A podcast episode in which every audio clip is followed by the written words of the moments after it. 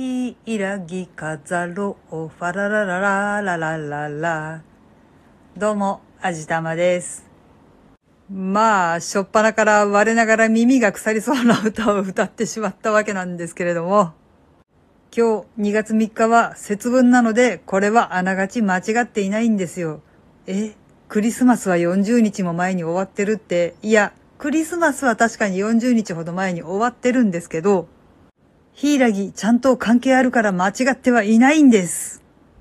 今はさすがに色々と問題が出るかもしれないのでやらないかもしれないんですけど、昔から2月3日節分には、ヒイラギの小枝にイワシの頭を突き刺したものを戸口に刺しておくという風習があります。ヒイラギの葉のあのトゲトゲが鬼の目を刺して戸口から入ってこられないからということだそうなんですけれども、じゃあ、イワシの頭はっていうと、これは二通り説があるみたいで、このイワシの頭は生ではなくて塩焼きにしたものなんだそうで、このイワシを焼く匂いと煙を鬼が嫌がって近寄らないからという説と、このイワシを焼く匂いにつられてやってきた鬼の目をヒイラギの葉が刺すからというのと二通り説があるみたいです。どちらにしてもヒイラギを使うので、しょっぱなのあの歌は間違っておりません。どやー。すいません。これが言いたかっただけなんです。ごめんなさい、ごめんなさい。というわけでまあ今日2月3日は節分なわけなんですけれども、皆さんは豆まきとかされましたか？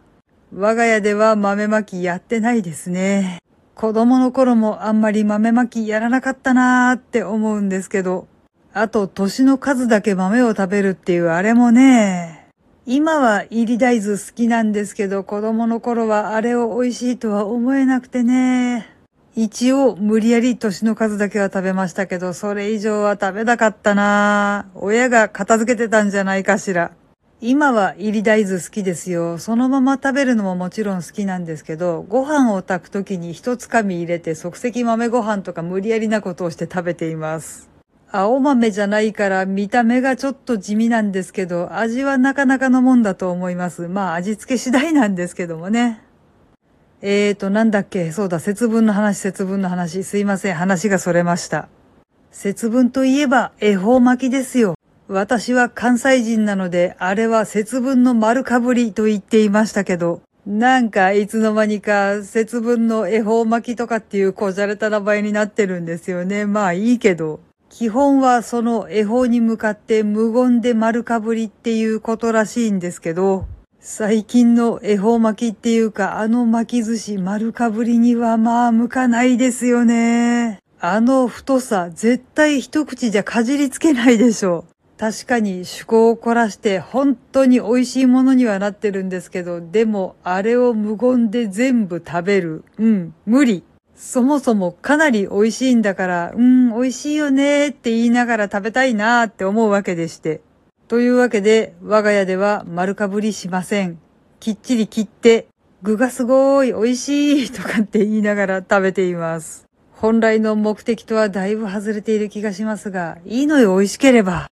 というわけで、我が家の節分は今年も無事に終了です。スーパー見てたらすでにひな祭りの用意がされていたので、さあ次はひな祭りですね。あ、その前にバレンタインデーがある。なんかでも今年見てると、節分もバレンタインもあんまり盛り上がっていない気がしますね。やっぱりコロナの影響がまだかなり大きいのか、それとも物価がいろいろと値上がりしてしまったので、